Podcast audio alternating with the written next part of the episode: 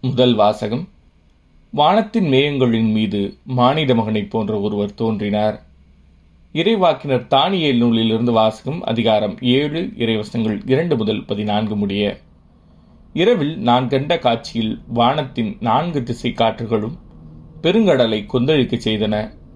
அப்பொழுது நான்கு பெரிய விலங்குகள் கடலினின்று மேலெழும்பின.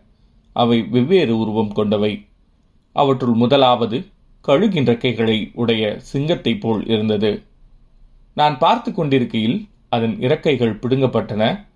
அது தரை நின்று தூக்கப்பட்டு மனிதனைப் போல் இரண்டு கால்களில் நின்றது. அதற்கு மனித இதயம் கொடுக்கப்பட்டது. அடுத்து வேறொரு இரண்டாம் விலங்கை கண்டேன்.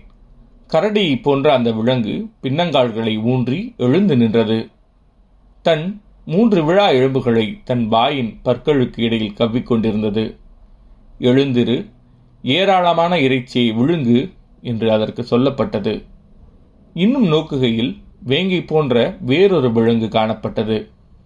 அதன் முதுகில் பறவையின் இறக்கைகள் நான்கு இருந்தன. அந்த விலங்குக்கு நான்கு தழைகள் இருந்தன. அதற்கும் ஆளும் உரிமை கொடுக்கப்பட்டது.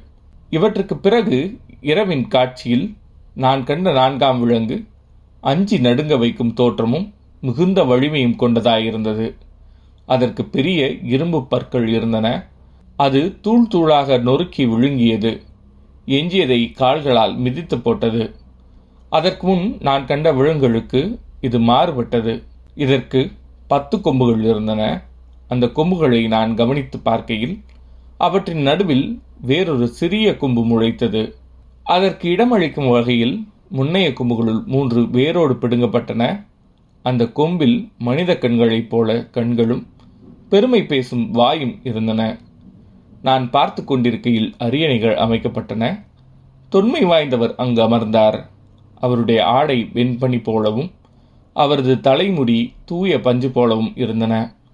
அவருடைய அரியணை தீ கொழுந்துகளாயும் அதன் சக்கரங்கள் எரி நெருப்பாயும் இருந்தன.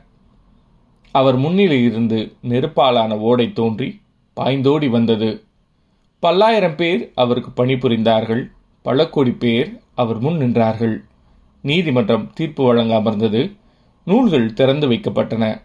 அந்த கொம்பு பேசின பெருமைமிக்க சொற்களை முன்னிட்டு நான் அதை கவனித்து பார்த்தேன். அப்படி பார்க்கையில் அந்த விலங்கு கொல்லப்பட்டது. அதன் உடல் சிதைக்கப்பட்டு நெருப்பிற்கு இரையாக்கப்பட்டது. மற்ற விலங்குகளிடமிருந்து அவற்றின் ஆட்சியுரிமை பறிக்கப்பட்டது. ஆயினும் அவற்றின் வாழ்நாள் குறிப்பிட்ட கால நேரம் வரை நீடிக்கப்பட்டது. இரவில் நான் கண்ட காட்சியாவது வானத்தின் மேகங்களின் மீது மானிட மகனைப் போன்ற ஒருவர் தோன்றினார். இதோ தொன்மை வாய்ந்தவர் அருகில் அவர் வந்தார். அவர் திருமுன் கொண்டு வரப்பட்டார். ஆட்சியுரிமையும் மாட்சியும் அரசும் அவருக்கு கொடுக்கப்பட்டன. எல்லா இனத்தாரும் நாட்டினரும் மொழியினரும் அவரை வழிபட வேண்டும். அவரது ஆட்சியுரிமை என்றுமுள்ளதாகும் அதற்கு முடிவே இராது. அவரது அரசு அழிந்து போகாது. இது ஆண்டவரின் அருள்வாக்கு. இறைவா உமக்கு நன்றி. பதிலுரை பாடல். என்றென்றும் அவரை புகழ்ந்து பாடி ஏற்றி போற்றுங்கள்.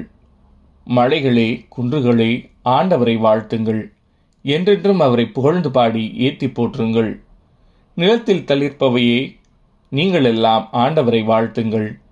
கடல்களே ஆறுகளே ஆண்டவரை வாழ்த்துங்கள். என்றென்றும் அவரை புகழ்ந்து பாடி ஏத்தி போற்றுங்கள். நீரூற்றுகளே ஆண்டவரை வாழ்த்துங்கள். திமிங்கலங்களே நீர்வாழ் உயிரினங்களே நீங்கள் எல்லாம் ஆண்டவரை வாழ்த்துங்கள்.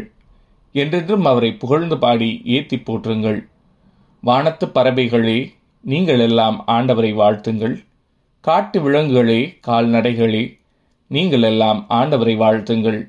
என்றென்றும் அவரை புகழ்ந்து பாடி ஏத்தி போற்றுங்கள். நற்செய்தி வாசகம். இரையாட்சி நெருங்கி வந்து விட்டது என்பதை நீங்கள் அறிந்து கொள்ளுங்கள். லூக்கா எழுதிய தூய நற்செய்தியிலிருந்து வாசகம். அதிகாரம் இருபத்தி ஒன்று இறைவசனங்கள் இருபத்தி ஒன்பது முதல் முப்பத்தி மூன்று முடிய. அக்காலத்தில் இயேசு ஒரு ஓமை சொன்னார் அத்தி மரத்தையும் வேறு எந்த மரத்தையும் பாருங்கள். அவை தளிர் விடும்போது அதை பார்க்கும் நீங்களே கோடைக்காலம் நெருங்கிவிட்டது என அறிந்து கொள்கிறீர்கள்.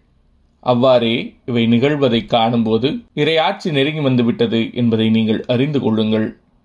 அனைத்தும் நிகழும் வரை இத்தலைமுறை ஒழிந்து போகாது என நான் உறுதியாக உங்களுக்கு சொல்கிறேன்.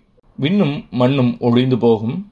ஆனால் என் வார்த்தைகள் ஒழியவே மாட்டா.